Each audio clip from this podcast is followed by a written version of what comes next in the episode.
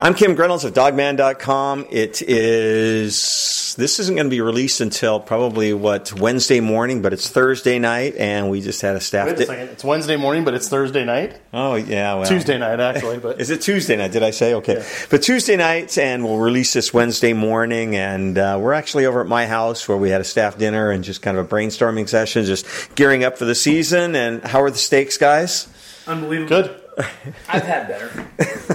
just, just kidding. It was very good.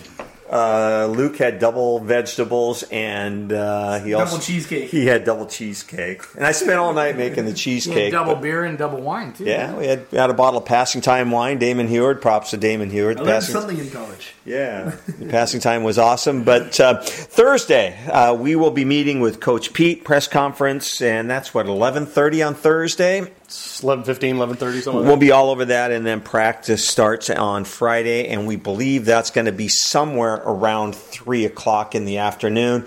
And from our understanding, most of the practicers are going to be three-ish. We haven't got times yet, which makes it a little difficult on us, but we'll deal with it. But uh, Camp opens on Friday, so looking forward to getting the ball rolling. A lot of really cool stuff planned for us at dawgman.com. Want to switch up the coverage a little bit more, but uh, needless to say, we'll be bigger, bolder, and stronger, and uh, just try to really get you guys as much information as we possibly can. But come Friday, Chris Fetters, what are you looking forward to seeing most? I'm just looking forward to seeing guys getting out there and kind of doing their thing. I mean, it's been too long. Obviously, you know, end of April with uh, spring ball, I think they ended off on a good note, but obviously it sounds like some guys made some big progress even this summer. You listened to Jake Browning during the Pac 12 media days. He talked about Aaron Fuller, talked about some other guys. So I'm just going to be excited to see this, this, the beginning of fall camp again. That first day of fall camp is always just kind of um, what, what, what do you like to say? It's like like uh, drinking water through a fire hose. I mean, Oh, it's just you know you're going to be taking pictures of every single guy out there, every single coach. You're going to be trying to take mental notes of all the new guys out there, all the true freshmen. How do they look? Um, you know, see some of the guys coming back, and you know, just in general, just the beginning of the beginning of, of fall camp is always the one that seems to have the most excitement. Luke Munger, what are you looking forward to on uh, Friday? Yeah, I think Chris touched a lot of it, but one thing that I'm excited for and what made me really excited about fall camp was uh, writing that 10 breakout player uh, article that ran on Tuesday. Like how difficult it was to, to pick 10 breakout players in a team that returns so much talent. It, it's a really talented team, tons of depth. I know there's been a lot of conversation on the message boards about how much depth there is just on the roster.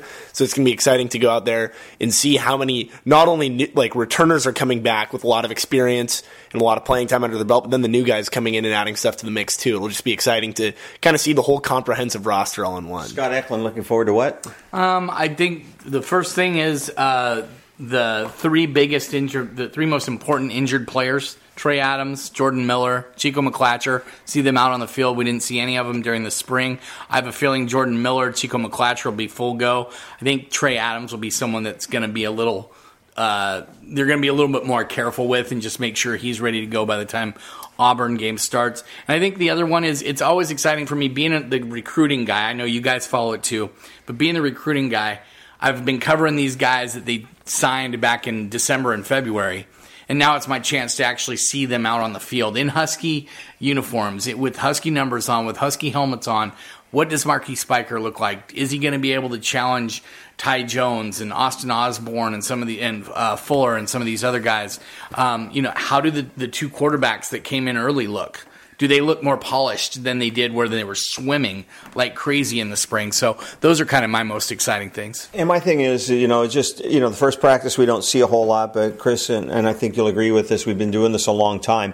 It doesn't take long for us to really see. There's some freshmen that will play, and I, you know, a perfect example was uh, Taylor Rapp.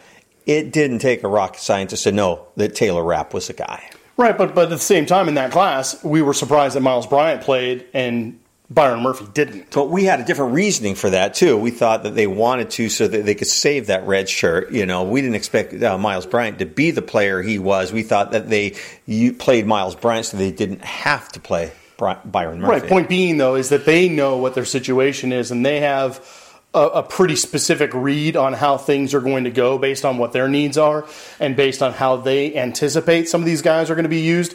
And that goes all the way back to the evaluations that they put in on these guys to go recruit them as hard as they did in the first place. Um, it is going to be interesting because they do have a number of walk ons as well coming in.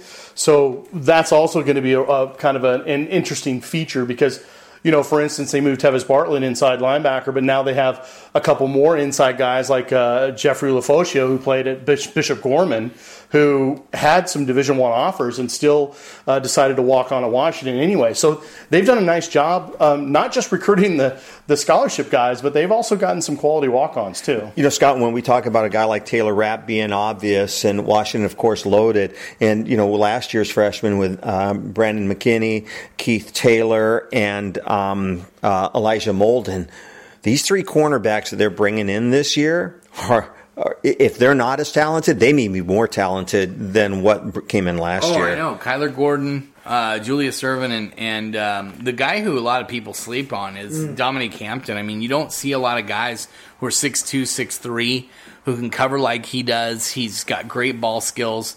I, I honestly would be would not be surprised if all three of those guys play. I don't think they're going to. I think they might get those four games and then redshirt, whatever it is.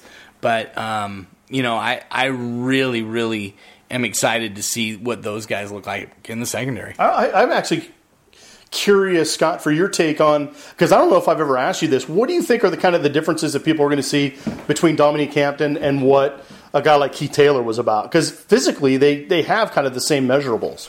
Uh, honestly, there isn't much difference in in the way they play the game. Um, Keith Taylor was playing against better competition because right. he was at Servite. Um, and Dominique Hampton was was in the best league in uh, in uh, Arizona, but it's not comparable to the Trinity League.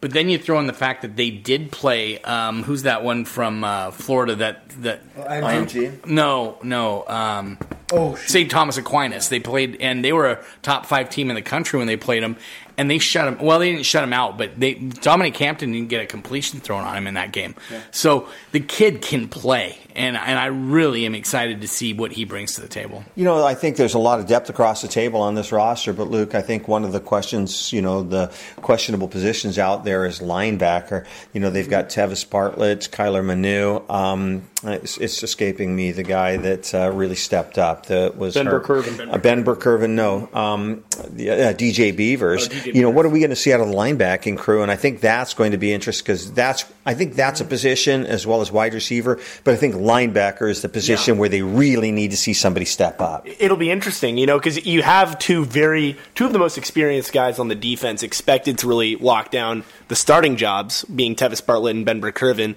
But then you look at guys like DJ Beavers and Brandon Wellington, who have each flashed individually in their first couple of years of playing, but have also dealt with injuries. So then you look at a guy like Kyler Manu, who got a lot of second team reps during spring ball. Uh, Matt Preston and Jake Wambaugh were some walk ons who benefited from opportunities of more snaps because of injuries. And then you think of the freshmen coming in as well. You have Jackson Sirmon and you have MJ Tafisi. And then you think of Ale Kaho as well, whether he plays outside or inside. He's projectable basically at all four positions for the linebackers that UW uses. So uh, I think there are a lot of bodies. That's one of the things you look at both receiver and linebacker, two positions of concern. There are lots of bodies and lots of talents. It's who's going to be that guy that steps up it's not necessarily a bad problem to have any of that many bodies, but it needs to be a guy or two that really emerges from those younger players. And Chris, a lot of people are concerned. You know, Washington lost Vita Vea. That's all they lost on the D line. They're bringing everybody else back. That's all they lost. That's only a top twelve, only a top twelve guy in the draft. You know, only a guy that you know people consider maybe one of the best defensive linemen in the Pac-12 since Haloti Ngata. But they got or, everybody coming back. Yeah, it's true. They do. I mean, they have. I mean, Greg Gaines. You talked to Greg Gaines after the Fiesta Bowl, and he was pretty matter of fact. I think we were all kind of shocked at how matter of fact he was in in stating his intent to return to Washington for a senior season so you've got him anchoring things, but then you've got Jalen Johnson, Levi Onwuzurike, um, you got Shane Bowman coming back, and we saw what they were able to do with a guy like Tani Tupou to get him to really ramp up his senior season. It wouldn't shock me at all to see a guy like Shane Bowman really ramp up his senior and play as well. Johnson. No, yeah, I mentioned Jalen Johnson, but you know, then you've got you've got all these talented true freshmen. Uh, you've got Tuli, Letuligasenoa, you've got Sam Taimani, um, you know, Tra- you got well, yeah, you've got uh, Nasili Liu. Um, Mosiah, and then you've also got Draco Bynum. You know, so those those are four guys that are that are either like U.S. Army All Americans or Paul, uh, Poly All Americans, or you know, there's some pretty talented guys that are coming through, and uh, so it'll be really interesting to see. You know, you talk about Luke talked about the the linebackers and some of those true freshmen, see who comes through. I'm kind of curious how they're gonna how they're gonna break up the classes with these true freshman defensive linemen because I could really see a guy like Tuli playing, but I also think that a guy like Taimani and especially now Mosiah, since he's now about 300 pounds, I could see that guy coming up through the ranks as well and um, providing some some spark and some difference as true freshmen. So uh, there's a lot that could go on with that lineup, but there's a lot of guys coming back. Josiah Bronson, we haven't talked about him either. He's a you know he's a guy that could make a difference. But when you know you talk to Coach Pete, you know he's talked about you know where you know it's pretty obvious that some guys are ready to play and some guys aren't. But then, then as the season kind of goes along, it becomes evident that towards the end of the year they're ready to play. Well, right, and and here's where the we haven't really talked about it yet, but the redshirt rule. There's a new redshirt rule where now they can play four games throughout the season, and, and as far as I'm concerned, it's it includes the bowl game. Excuse me, includes the bowl game as well. So, you know, you've got a situation where you could stagger it a little bit. You could have different guys playing earlier games. You get guys playing more in the middle if, it, if they catch on.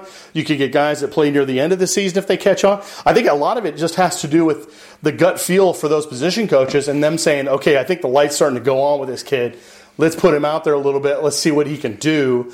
And by them still being able to play four games, Kim, without having to burn a red shirt or lose a, a lose a season of eligibility, I think that could play huge, especially when you have so many guys, whether it's at defensive line or in the secondary or some of these other places where you could kind of rotate. Well, gives guys gives coaches a lot of options. Well, just imagine, Scott. I mean, come up with the Apple Cup. And uh, who's this next to last game? Not Washington State. Who's who do they have for Washington State? Is it Oregon State? Oregon State. I, I mean, they could bring. They could conceivably bring Hunter Bryant back for that Wazoo game the championship game, the semifinal game, and the national championship game. You know, so what a nice addition that would be. Oh, he would absolutely be a great addition, and and um, you know, I, I love listening to Pete trying to fend off the people who are you know, trying to guess whether he's going to be able to play. He, he said, what is he saying? Late October is what it's looking like. Yeah, is yeah. when he'll probably be able to play. But you know, I mean, he would be an unbelievable addition to because he's such a matchup problem. But that's if his knee is 100 percent or whatever they did the operation on is 100 percent, and that's not the point yet. You know, well, what I to be honest, Kim, what I find interesting is is if they had known about this four game redshirt rule before, like or like before last season had started, for instance, but they didn't necessarily implement it until this coming season.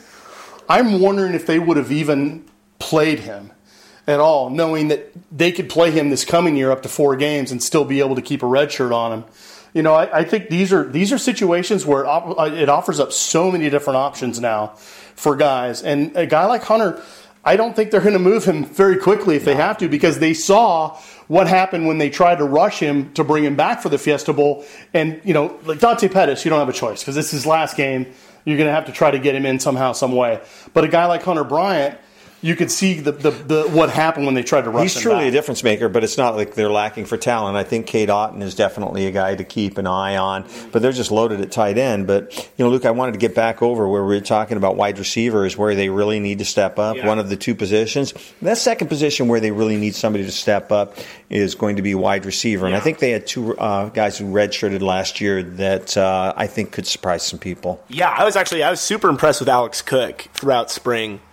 Uh, I thought that he had a phenomenal spring. That's not to say Terrell Bynum didn't. If I remember correctly, Terrell Bynum had a couple practices that he was missing some time with, not a full participant. But those are those are both really good talents. And then you factor in this four game redshirt rule or the, the, the tweak to the redshirt rule, basically, uh, with three more really really big talents coming in at wide receiver. Uh, I mean, obviously, you want to figure out the situation as soon as you can, but the Huskies have kind of now this longer runway to kind of figure out who's going to step up. And I know we're not talking about him necessarily; we're talking about young guys. But while we're talking about receivers, uh, I've I've talked about it a couple times, writing it in breakout players or position previews. But uh, Aaron Fuller is a guy that Jake Browning mentioned as a guy that was an MVP of the summer, and I think that he is stepping into an opportunity where he can really kind of take the lead. And I know that you were big on Aaron Fuller in the spring as well. Yeah, and, and Scott, I think that one of the guys out there, you know, he was here early as a freshman. And Ty Jones, he got here for uh, spring ball. He had all last season, and then he's going to have this uh, spring ball as well as this fall camp. And I think this could be a breakout time for Ty Jones to really step up. Yeah, it, it needs to be. Washington needs a big target like him with a big catch radius. He's got all that. He's a legit 6'3", 6'4", a little over 200 pounds. He can get it done. He, but he needs to get it done. And he needs to be that big target because Washington doesn't have a number one receiver on this team currently. If they can figure that out, this offense is going to be that much more explosive. And see, I'm not convinced that they have to have a number one wide receiver. If they've got, you know, three guys that are good enough to be number two receivers and really spread the ball around, you know, I think that's a big benefit too. Did that benefit them last year? Well, they only had Dante Pettis. They really had nobody else who really stepped up. I know. Well, right now, that's all they have right now, and they don't really even have that. Yeah. So Washington's got, I mean, they really need to figure out their wide receiver position. And I think the coaches, if they were sitting here right now in a candid moment, they'd say, yeah, we got a long way to go. Yeah, and you know when we get, stay on the uh, skill guys, when we take a look at the running backs, of course you've got Myles Gaskin, who's going to be the all-time leading rusher at Washington, the explosiveness of uh, um, uh, Salvon Ahmed, but uh, kind of the wild card. I think it's time for Sean McGrew to step up as well. Yeah, and then also the other guy, LeSean McGrew's, like you said, very explosive. Uh, I, I, liked the way that you described him, uh, the cat quick, right? When you were talking about like Sean McGrew has an explosiveness that I think is comparable to a guy like Salvon Ahmed. He's a little smaller, but then another guy that I think people need to have an eye on is Kamari Pleasant. I think he's a guy that the Huskies need to have the lights turn on for him because you think about what you're losing in Lavon Coleman, and you're losing not only a guy who could take some carries, but a guy who could get get it done in the blocking game, you know, and. Kamari Pleasant has the body to be that kind of like for like replacement. And Chris, I think we're going to get a real good idea on Sean McGrew real quick, uh, just by when he walks out on the field. Has he been in the weight room? And I think that's going to be the true test with Sean McGrew. Well, I don't know about that because I mean he still was a California Gatorade State Player of the Year and, and arguably the toughest conference in California. Um, you know, he's his vision and his patience and everything else. I mean, he's not going to be asked to be an every down guy, Kim. So I mean, we can throw that out right away. But I, like Luke said, I, I really do think that a guy like Kamari Pleasant could be a real surprise. Uh, again, I'd go back to the Colorado game when he had to fill in for Lavon Coleman, and he showed that he could block, he showed that he could pass protect, he showed that he could get tough yards when he needed to. And so that's a guy I'm really excited to see if he could be a third guy, because when it comes down to it, um, it's a situation where they need a third guy to step up. Could it be Kamari Pleasant? Could it be Sean McGrew? Could it be Richard Newton? I mean, we're not even talking about the true freshman. We have no idea what he's going to be like, but he's a guy that has size. He's 6'1. He's about what, maybe 185 or so. And um, I know they like his IQ. I know they like his versatility. I know they like, they like the fact he can catch the ball in the backfield. But to me, that kind of sounds like what Kamari Pleasant was a couple years ago.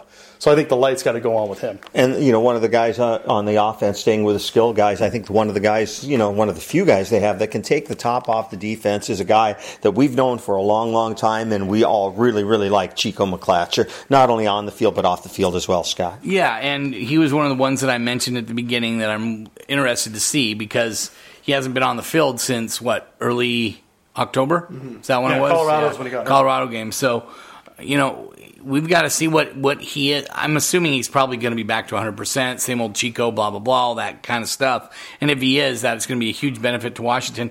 The problem with Chico though is he's more of a slot guy and not an outside guy. And Washington needs to find those outside guys at the receiver spot. But it's going to be interesting, you know. Or is Chico going to get some uh, reps lining up in the backfield? I think he's going. He could be a terror on the fly sweeps like Jaydon Mickens used to be. Well, well I, I remember one one of my most vivid memories of my three years so far here is uh, at the University of Washington is Washington's first touchdown in 2016. Uh, Chico McClatcher, they motioned him out of the backfield, and a linebacker followed him outside, and he scored on a deep ball against Rutgers. And you know, with a player as versatile as Chico McClatcher, a defense isn't going to think twice if Chico McClatcher lines up in the backfield. Then you have a mass, then you have a Mitch Mass or mix Mismatch. Mi- mismatch. Yes, you know, so that's a mixed match? and that's what Washington obviously tries to do. You, you know, they they're they're always doing formation shifts and motions and stuff like that. But Chico McClatcher is a guy that's vers- that's so versatile that stuff like that doesn't surprise you with him. Well, I would say too that if for some reason Chico isn't coming back at 100% health or has to be limited on some carries maybe at the beginning of fall and then gets more and more as the season goes on, Trey Lowe can be a like for like guy. Trey Lowe is a guy that ran the ball a ton last year for Jesuit in the backfield, um, can go out and catch passes. He can be that, you know, you talk about a guy that takes the top off of a defense. Um, Kim, he's another guy that I think people could surprise. He could surprise some people, and he could definitely be one of those freshmen that plays a lot. Scott, how long is it going to take? How many practices is it going to take for us to figure out who's going to be the starting left tackle at Auburn? Oh, I well, I remember a couple times. Remember when Drew Schaefer was the left tackle? Uh, this was under Cozzetto, the left tackle all through camp, and Ben Riva was the right tackle, or maybe it was Riva was the right ta- or was, was the left tackle, and Drew Schaefer was the right tackle, and we thought that was going to be it. And when they lined up to start the season, it was Drew Schaefer at center and Ben Riva at right tackle. So I think the coaches just try out a bunch of stuff, and it's when we they have those closed practices is when they really figure out who's going to play where and why they're playing there. And uh, I think as long as Trey Adams is healthy, I think he'll be the guy. But it, but if he's not healthy, he's not going to be the guy. And I think it's going to be Henry Roberts. And everything I've heard, you know, is that uh, everything's geared towards Henry, uh, excuse me, Trey being ready for Pac-12 play. Exactly. And that's what I keep on hearing from sources I trust. But uh, I, I still think it's going to be Henry Roberts over there, unless they slide Luke Wattenberg, who played over there last year. At the same time, though, you see him jumping around. You know, during some of these pictures that they that the the university actually puts out on their own Off-season workouts. off-season workouts, and and you're seeing jumping around with Kaleb McGary and doing all these things you'd expect a guy who's getting ready for that first game as well. I would tend to agree with you, Kim. I don't think he's going to be 100 percent ready. I think it is more important for them to be ready for like Utah on the road, for instance.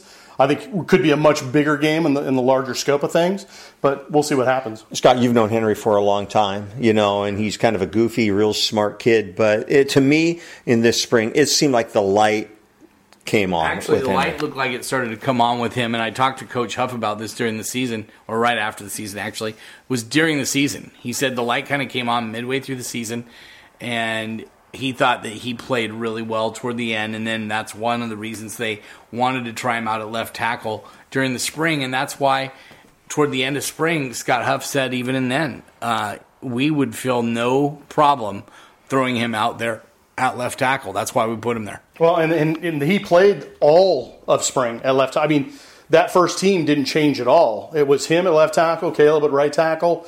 Uh, the guards were Luke Wattenberg and uh, Matt James, and then Nick Harris was getting all his snaps at center, taking over for uh, Coleman Shelton. So that first line, offensive line, never changed at all this past spring. Well, I still think you know the position that's up for grabs there. I still think the uh, right guard position with you know who they had Matt James there quite a bit. I still think that's up for grabs. Well, I mean, who do you guys think? Let's say Trey Adams. Let's say he's not ready for Auburn, but let's say it's ready. He's ready for the Utah game.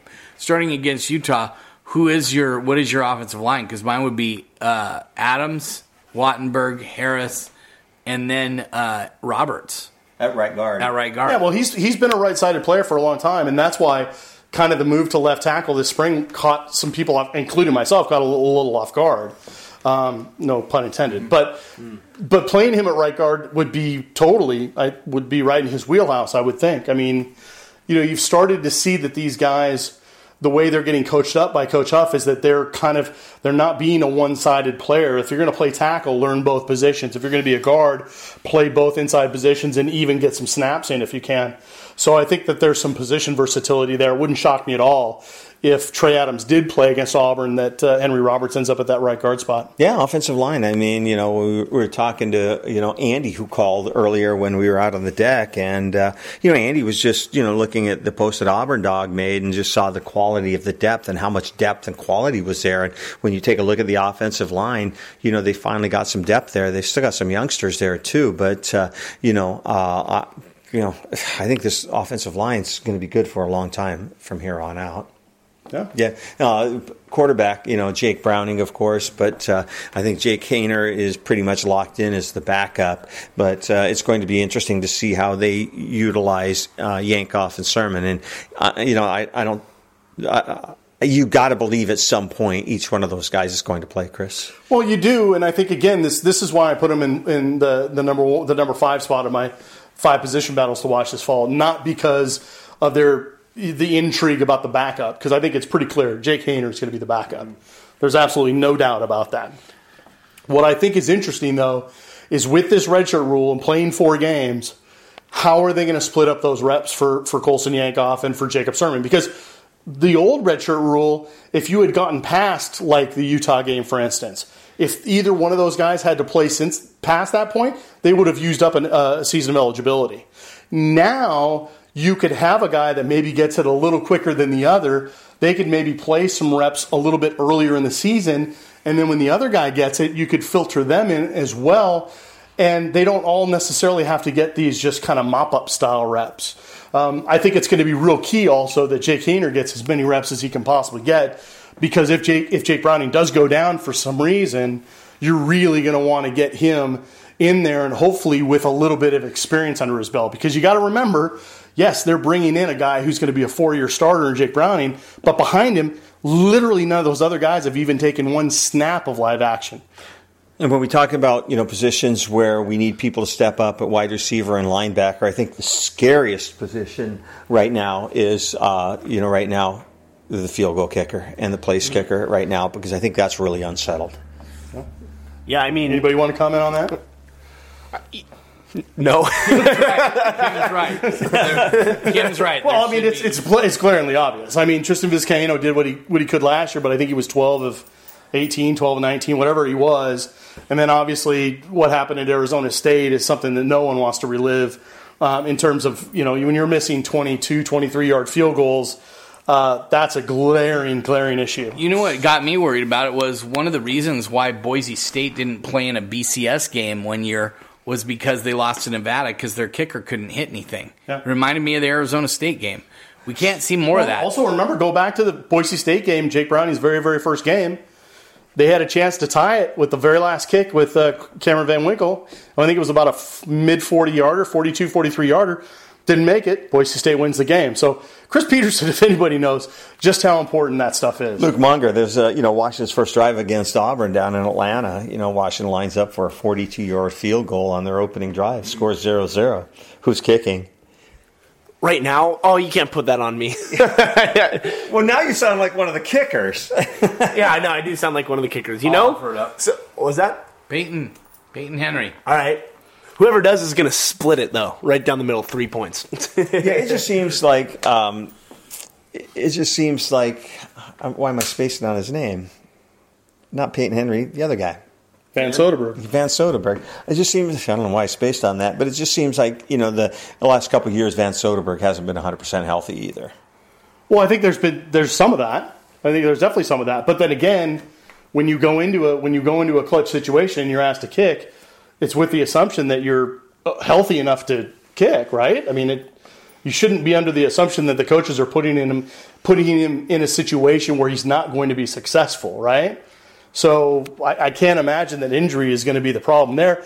And for all I know, he was healthy, completely healthy this this past spring. Yeah, you know, and this is you know kickers. I mean, the Arizona State game last year. You know, if they've had some quality pay, place kicking and made some easy kicks, you know, that was a win instead of a loss, and that changes you know the postseason. Well, I don't know if it's a win, but it, it, it sends them to overtime. Yeah, you know, so you know, I, I unfortunately, you know, you can win games with kickers, but you, you could certainly lose them as well. Well, yeah, no, I mean, like I said, you've got that game, but then you've also got Vizcaino splitting the uprights to beat Utah. So, I mean, we've seen both sides of it. And so Petersen obviously understands it. He's the one that coaches up the returners. And so he, you know, he's literally invested in trying to make sure that these guys are as good as they can possibly be. And he understands the value of special teams. That's never been a concern. Thursday, Coach Pete Friday, first day of practice. We're geared up for a lot of stuff, photo galleries, a lot of practice, breaking everything down. Uh, you know, we're changing things up again this year. So, any uh, just lots of stuff coming for us at dawgman.com. And just a reminder, if you want those daily updates, you know, once we start everything gearing up on uh, Thursday, if you want those daily updates in your inbox, just shoot us a note at huskystadium at gmail.com. Subject line newsletter. We'll go ahead and get those newsletters out to you uh, pretty much every day. You'll get them pretty pretty regularly, as well as any breaking news. So, Chris Fetters, final thoughts. And by the way, one more time, Husky Stadium at gmail.com. Any final thoughts, Chris Fetters? I think we covered it pretty well. Again, just excited to see some football and get ready for it. And I know the first the first day is going to be crazy. We're going to have a ton of content for you guys, and then. Uh, you know, we'll be doing podcasts pretty much after every practice as well. So we're going to just try to keep you guys as informed as we can. Nobody's going to break it down like we will. Luke Monger? Yeah. One thing I'm excited to see, obviously, the first couple practices, a lot of it will be the new guys getting acclimated to the speed eh, of like a college football practice and a lot of install and stuff like that. But then one other thing that I think is super differentiating about this team is this team is super old. So I'm excited to see a week or two into practice when everything's all installed and the new guys are caught up to speed as much as they can. Just how cohesive this unit will look with so many upperclassmen. That's one thing that I'm super excited to They're see. super old. They are super old. I mean, you think about look just- Experienced. experienced. There we go. I can call them old I'm because they're like my age. But All right. Scott Eklund, final thoughts? Um, my final thoughts are just I get I get the itch like right after um, Fourth of Fourth of July is when the itch starts for me, where I'm like, all right, When the preseason match come yeah, let's get going. And um, so I'm kind of in that mode where I'm just like, I want to see some football. I'm tired of just having us opine about, oh no, the Huskies missed out on this guy, the Huskies missed out on that guy. Why aren't we recruiting this guy harder? Why aren't we recruiting that guy harder? Now we can actually talk about who stunk it up in practice today and why are so many receivers dropping footballs and why can't Jacob uh, Brown or Jake Browning throw it more than 40 yards? So those are what I'm really looking for. those complaints, Yeah. Jeez. I'm just getting ready to rock and roll and just getting this thing going. You know, um, you know, we've had a little bit of time off, just like the coaches, but you know, the, the- June and July are always our slowest months. So now we're ready to kick it back in. And just for the record, you know, uh, Scott Eklund, Chris Fetters, you know, when it comes to Chow, they can really put it away. But Luke Munger tonight put everybody to shame. I mean, Luke was ju- Luke piled, Yeah. Luke chowed down tonight. Find college student that says no to a free steak and cheesecake. Yeah, yeah, you, you chowed down. So, anyways, no, just looking forward to getting this thing going. Again, Husky Stadium at gmail.com, subject line newsletter. We'll get those daily updates in your inbox. And also, we've been doing this since 1997. So, you know, this is 21 years we've been doing this. I think we do a pretty good job of what we do. For those of you who subscribe, we truly appreciate you. For those who subscribe and they have friends, Tell them to subscribe to us. Get them out on the message boards. Get them active out there. Nobody does it better than us, and we work our butts off, and we appreciate all the loyalty. So, again, we're looking forward to this thing starting on Thursday. Look for some basketball stuff to come up soon. Uh, you know, check the message board tomorrow. I'll put a little uh, few tidbits out there on uh, possible transfer. Uh, from Kansas. We'll try to update you tomorrow on what's going on with that. So, hey, from all of us at dawgman.com, I'm Kim Grinolds. I said check tomorrow check Wednesday morning. We'll have something out there. So uh, I'm Kim Grinolds from dawgman.com along with Chris Fetters, Scott Eklund, and Luke Munger. Go Dogs.